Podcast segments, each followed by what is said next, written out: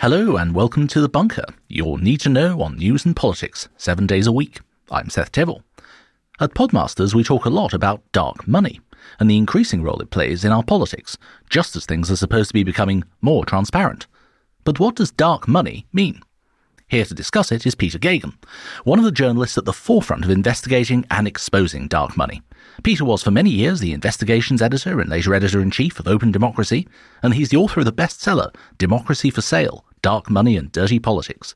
Welcome to the bunker, Peter. Thank you very much for having me, Seth. Peter, I'm curious always to ask people this. What actually first interested you in this slightly strange topic?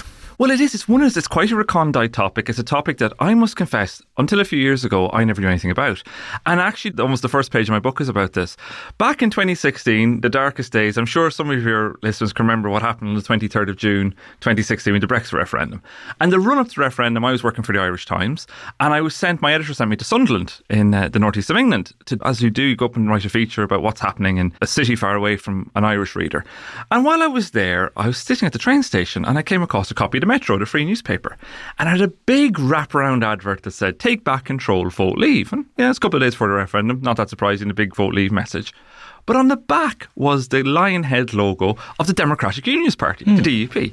So I said, that's a bit curious what's going on here. And I used to work in Belfast, and I knew that Northern Ireland had an anomaly in its election spending, which was that political donations weren't declared under legislation from uh, dating back really to the Troubles. And it was always of interest to me, but one of those loopholes that you know I'd never heard of it being used. I was okay, that's interesting. I wonder what's happened, and I, I just took a picture of it, sent a tweet, and frankly, I forgot about it. Then mm-hmm. I forgot about it for ages and ages. And about six months later, Adam Ramsey, who is at Open Democracy, rang me up saying, um, "I heard you're interested in the DUP and its election spending." I said, "Yeah," and so he was too. He'd been in Edinburgh and he'd seen all these posters and placards say again, vote leave paid for by the DUP. And so Adam and I started investigating this. And what I really quickly realised what we were investigating was dark money. We were mm. investigating what we could see to spend. We could see a manifestation of political spending you know, big advert in a newspaper, mm. placards, more. We found more stuff. We found, you know, elections paraphernalia been bought in other parts of the UK. We found a lot, but where the money had come from was completely, you know, was, we didn't know. Mm. And so we ended up publishing a story about it, saying that they'd spent at least, the EP had spent at least a quarter of a million pounds. We found out subsequently it was four hundred and thirty-five thousand pounds, which is 10 times more than the DUP had spent in the previous Northern Irish Assembly elections, mm. which they'd won. A huge sum for Northern Irish politics.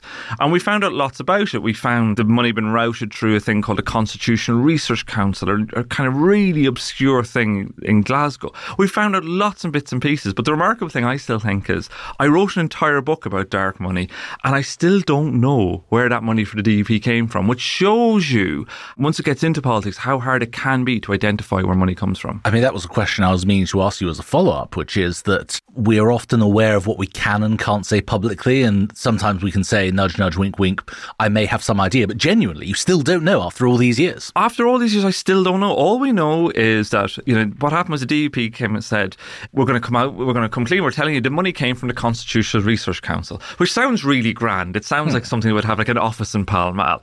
Actually, the Constitutional Research Council only has one person attached to it, a guy called Richard Cook, who lives in a Pebble Dash house in the outskirts of Glasgow and is a kind of serial failed entrepreneur and failed Tory election candidate. And the money came through this thing, it's what's called an unincorporated association.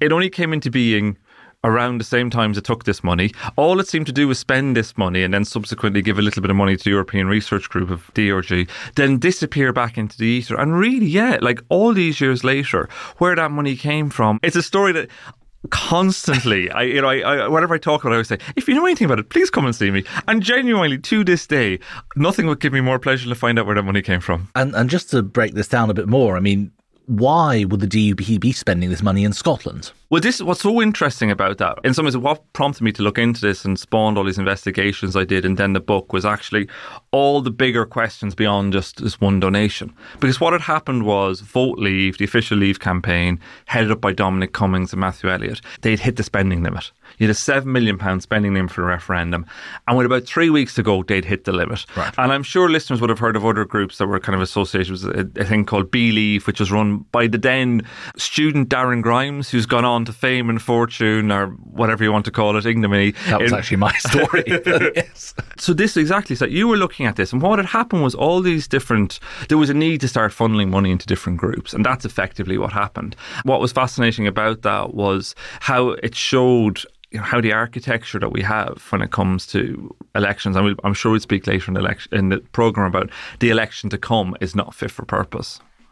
Yeah, and that's the flip side of this is we look at uh, very often the dark money that's being raised, but the alternate side is politicians are doing this because they want to spend so much money. I mean, there's a huge amount of racing to, to outspend one another. Completely. This, and we can see this. It's, you know, you've written about this really well, Seth. Like, we have this weird architecture where the spending limits, say, in constituencies for general elections are tiny. They're really tiny, small five figure sums. And realistically, no one can win elections on that. Like, it takes, you know, I was talking to someone from the Liberal Democrats recently who says it costs us about a quarter of a million pounds to win a seat. You know, and, and that's probably, and that's, you know, quarter of a million to half a million. Yeah. That's how we have and, to spend and the our spending limit for context is sort of about about seventeen thousand yeah. pounds. So they're spending that money, you know, and they're not the only ones spending that money. But within this context where we have these bizarre, out, outdated kind of frames for it, and people spend money because they think it makes a difference, mm. and you know, there's parties wouldn't spend money if it didn't make a difference. But also, there is an arms race thing that you can see now. You know, the Labour Party have really pushed up their individual donors. The Tories are doing the same. We've had record levels of donation actually in the last quarter. There's an arms race going on there, and politicians wouldn't do it. It's one of the themes I kind of found myself coming back to, both in the book and also actually subsequently, I still write about these a lot of these subjects on my Substack, Democracy for Sale. I talk about a lot of this, and a lot of these things are still happening. And part of the reason I think is fascinating is every single party on one level thinks that they know how the system works so they can get an advantage on, from it. And as long as that stays, I think we're going to be in a situation where it becomes more and more of an arms race. And that's a really big part of the appeal that parties make to donors in particular, isn't it?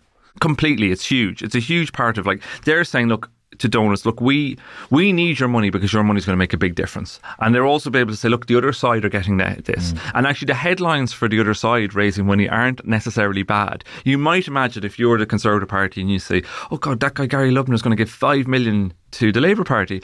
Well, actually, then you turn around and Mohammed Mansour says, I'm going to give you five million. And it's really interesting. We've really seen, especially in the last six months, a serious ratcheting up where five million is becoming a typical, you know, not a typical donation sum, which has, you know, has not been the case. They're huge sums for the nature of British politics. We really are definitely in a different level of spending than we've seen before.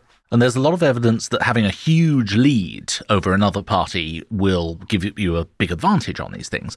But actually, when you're deadlocked, when you're spending about the same sum of money, whether regardless of whether it's a tiny amount or a huge amount, makes no difference that's basically where we're at. And it's fascinating. I think Labour raised 10.1 million and the Tories 10.5 from individual donors in the last uh quarter. So uh-huh. you really are seeing that. But both parties realise it's something that they need to do. And it's, it's, fa- it, to watch that kind of change. We've seen a lot of changes in funding for political for British politics, but that also means that that kind of dark money. And when I use that term, I, I mean it about money that gets into the political system that we can't see. So sometimes it's like the DUP. It's like you know using a loophole in that law. Sometimes it's using things like unincorporated associations, which are basically kind of almost, uh, in some respects, they don't really have any legal standing. You know, the two of us could decide to be an unincorporated association right now and start giving money to British politics without having to declare it. Mm. Or when it comes to anonymously funded think tanks, the likes of Tufton Street, who are influencing the political process but don't declare where their money comes from. And the point about it being a loophole is really important because whilst this is entirely anonymous, it's actually completely legal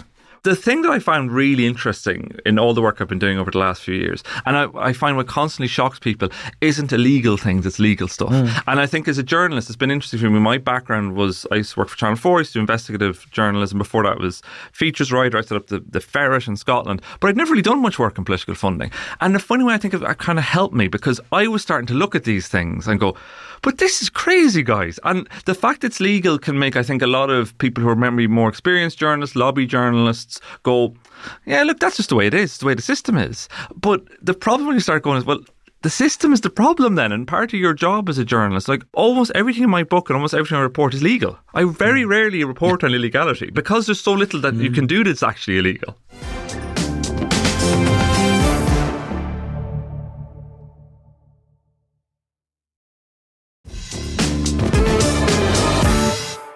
The last few years have been an extraordinary time for this. I mean, we've had things like the Conservative Party being fined over the secret loans that were made to the Downing Street refurb, all these sorts of things. How do you think the last few years are going to be viewed when we look back on this?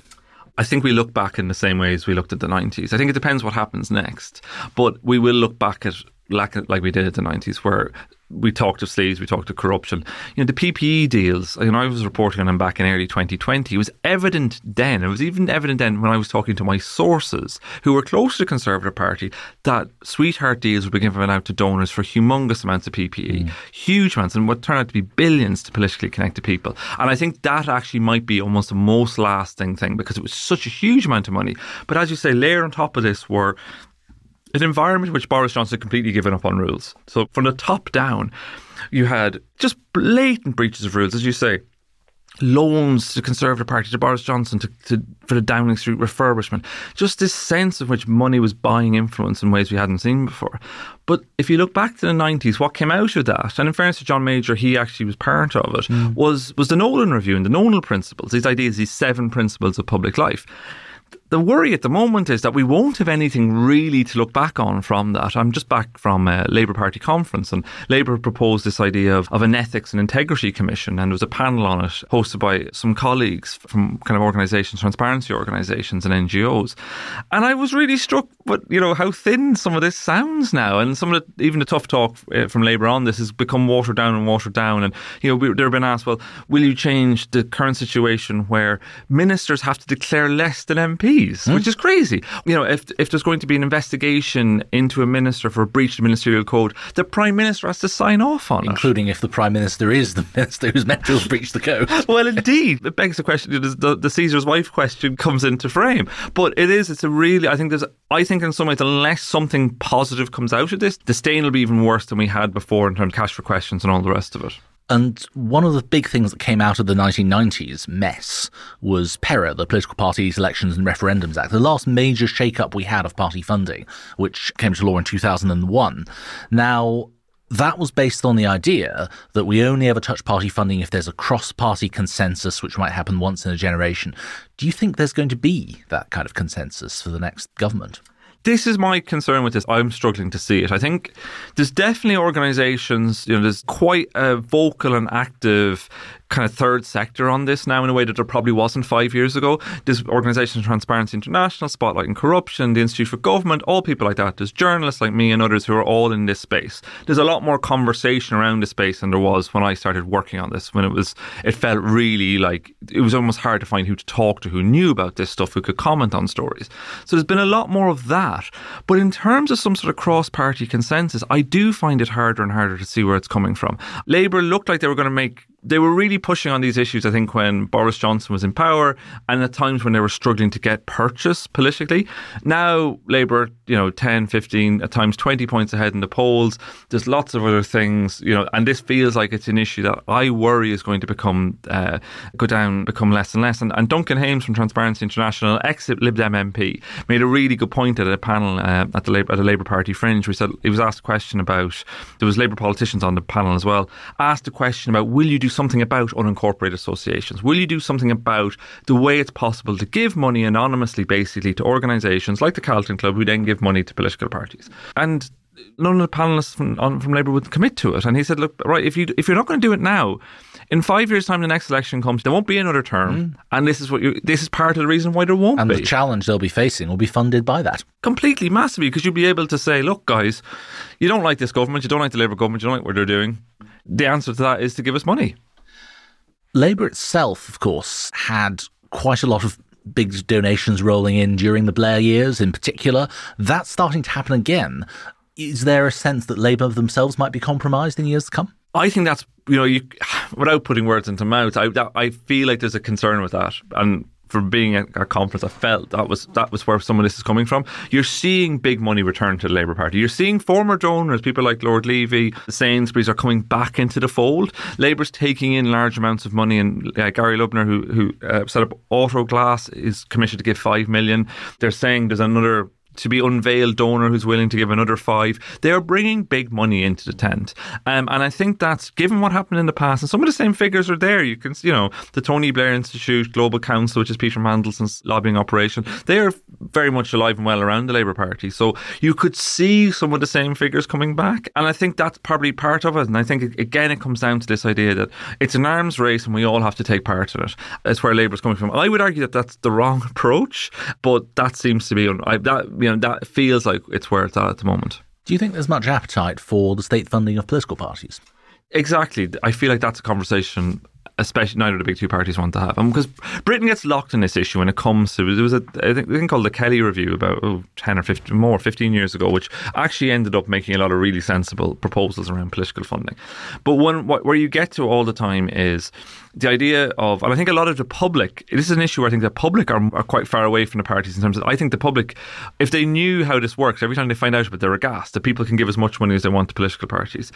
You know, the idea of a funding cap, etc. And there's lots of policies out there you could use that would fall short of a state funded funding for parties. But if you look at Elizabeth Warren had quite a lot of interesting proposals for the 20 in her 2020 run in the US, where maybe you uh, match fund donations say under 500 pounds. Say someone like you or I gives 200 pounds to the Labour Party, that gets match funded to a thousand. So you you kind of build smaller donations and broaden the donation pool the state funding of parties feels like something that Britain doesn't, a conversation that Britain doesn't want to get to, despite the fact that we kind of do already with short money. So once you get elected into office, you do, parties get short yeah, money. This is worth breaking down for listeners. I mean, the amount of Cranborne money, short money, the, the funding for the Scottish Parliament, the, all these things.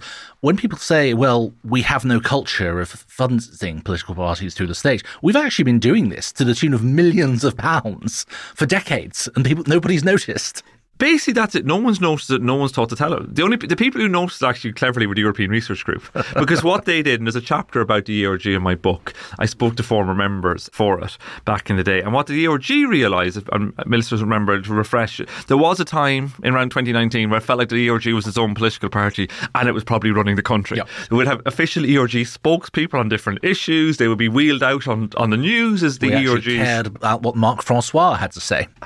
All of them came like almost household names. But what the ERG did was basically it realised all the different parties get money for research, so they're able to hire people. And the Tories have it, Labour, all the parties basically have it. All the the SNP has SNP kind of up in terms of membership size. And the ERG realised that you don't actually have to be a political party to do this. So a bunch of people got together and they're able to from pay out their own expenses for research, and that's what the ERG was. But they were taking advantage of the reality that the state does fund a lot. And it's frustrating it's a conversation that can't happen because I think it will go a long way to rebuilding some trust in politics and politicians because at the moment as well, you have a situation where most people, we're not America. In America, ordinary people do donate to politics as well as really rich yep. people. In Britain, they don't. More ordinary people do not donate to politics. It's only, you know, it's the 0.0001% of people who do. And that gives a sense that people are doing it because they want something back from it. Mm. And I think as long as that continues, it will taint the impression that people have of politics, the voters have of politics. No, very much so. And, and what about the influence of US politics in all of this? Because it very much seems to have been the template for a lot of these dark money organizations. Yeah, it's always really interesting. Britain is always kind of fascinated by America. And I found it really interesting. I went to, and as you did too, you, you wrote very well about the National Conservative Conference that took place in London earlier. And I, I went there and I wrote a piece about it as well. And I found it really interesting because this was like the most American of, of kind of like uh, of political jamborees. You know, super populist, super nativist, and really like kind of like tub thumping. And it comes to Britain with this kind of bandwagon and very, very American. And it does feel like, you know, there's, there's been a long history of us looking to America. Like if you go back to the Blair and Brown years, there was people, there was always a lot of interchange. Mm. You, could, you know, Labour staffers would go to Washington and vice versa. Organisations like Blue State Digital would come and work in the UK and work on elections. Similarly, people like Frank Luntz, the famous Republican pollster. So it's not that we don't have a history of it. So there is a history history of looking across. And Starmer's team seems to be doing it too. You can see aspects of it. But I think the most interesting place where this happens is the think tank world. Like America has this humongous think tank world. Organizations like the Heritage Foundation, the American Enterprise Institute, the Cato Institute, the Heartland Institute. There's so many it's a billion, billion, billion dollar industry, think mm. tanks in the States.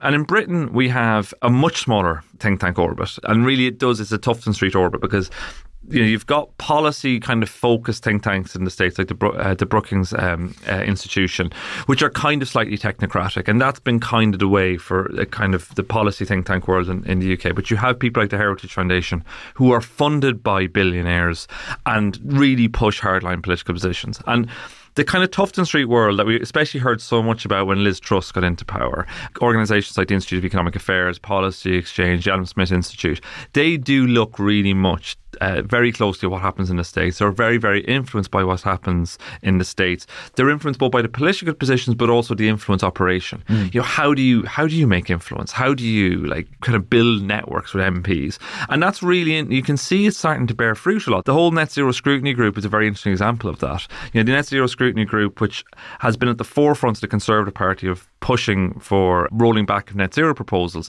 which frankly six months ago I thought were a bit of a busted flush. These guys, you know, Rishi Sunak recently came out and rolled it on the back. They are very much the parliamentary wing of a thing called the Global Policy Warming Policy Foundation, which receives a lot of money from the states actually as well. If you look at the Global Warming Policy Foundation's accounts, they actually talk about the mm. Net Zero Scrutiny Group as you know as, as, as part of the organisation, and that's a very American way of doing politics. Very American, in a way that we probably haven't seen as much of in the UK. Yeah, I mean, in the states, Sid Blumenthal has been writing for over thirty years about the rise of what he calls the counter-establishment, the idea that people on the sort of Republican radical right couldn't find anyone vaguely sane or respectable to advocate their views, so they would set up their own talking heads, which sounded and looked similar to, you know, talking heads on a mainstream television channel.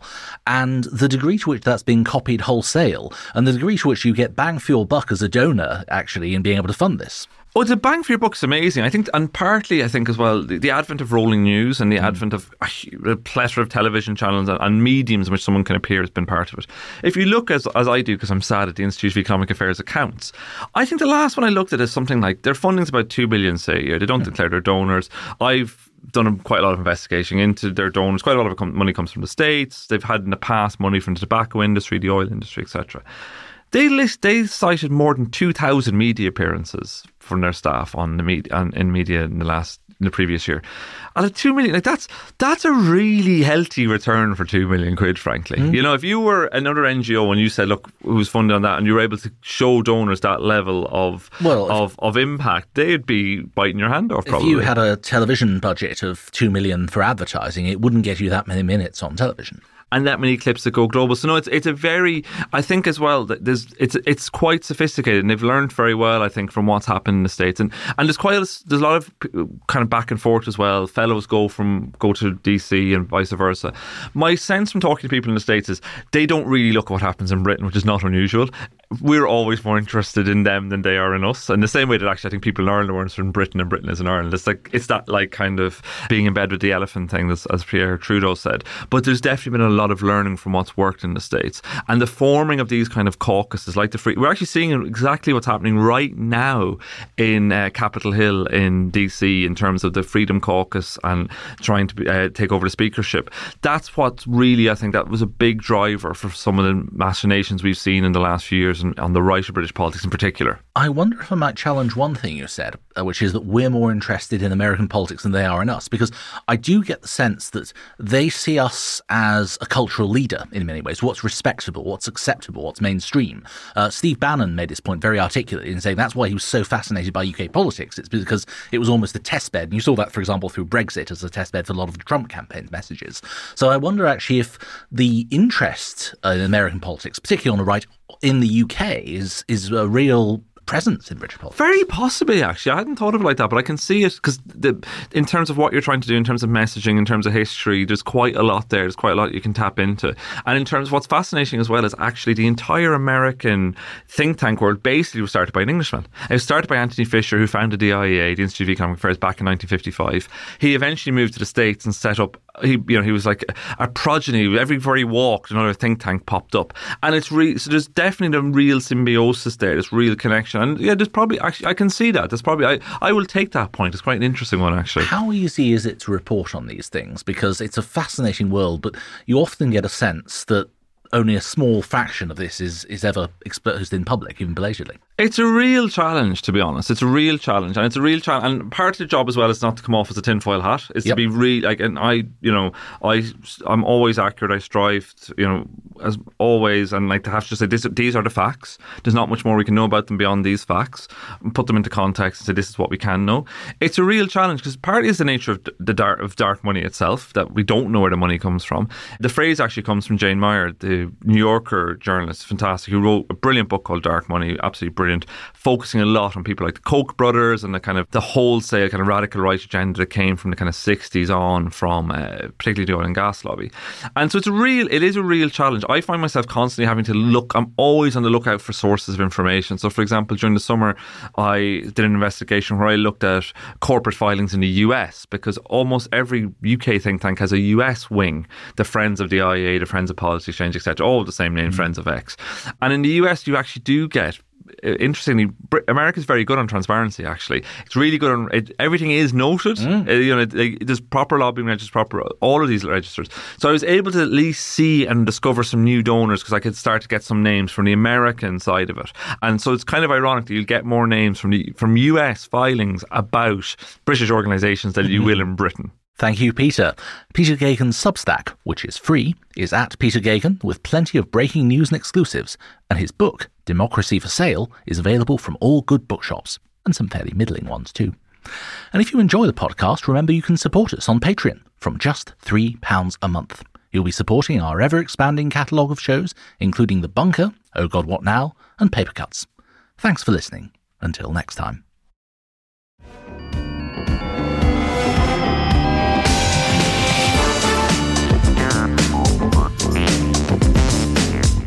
Bunker Daily was written and presented by Seth Thévoz. The producer was Liam Tait, and the audio producer was me, Jade Bailey. The managing editor is Jacob Jarvis, and the group editor is Andrew Harrison. With music by Kenny Dickinson and artwork by James Parrott, The Bunker is a Podmasters production.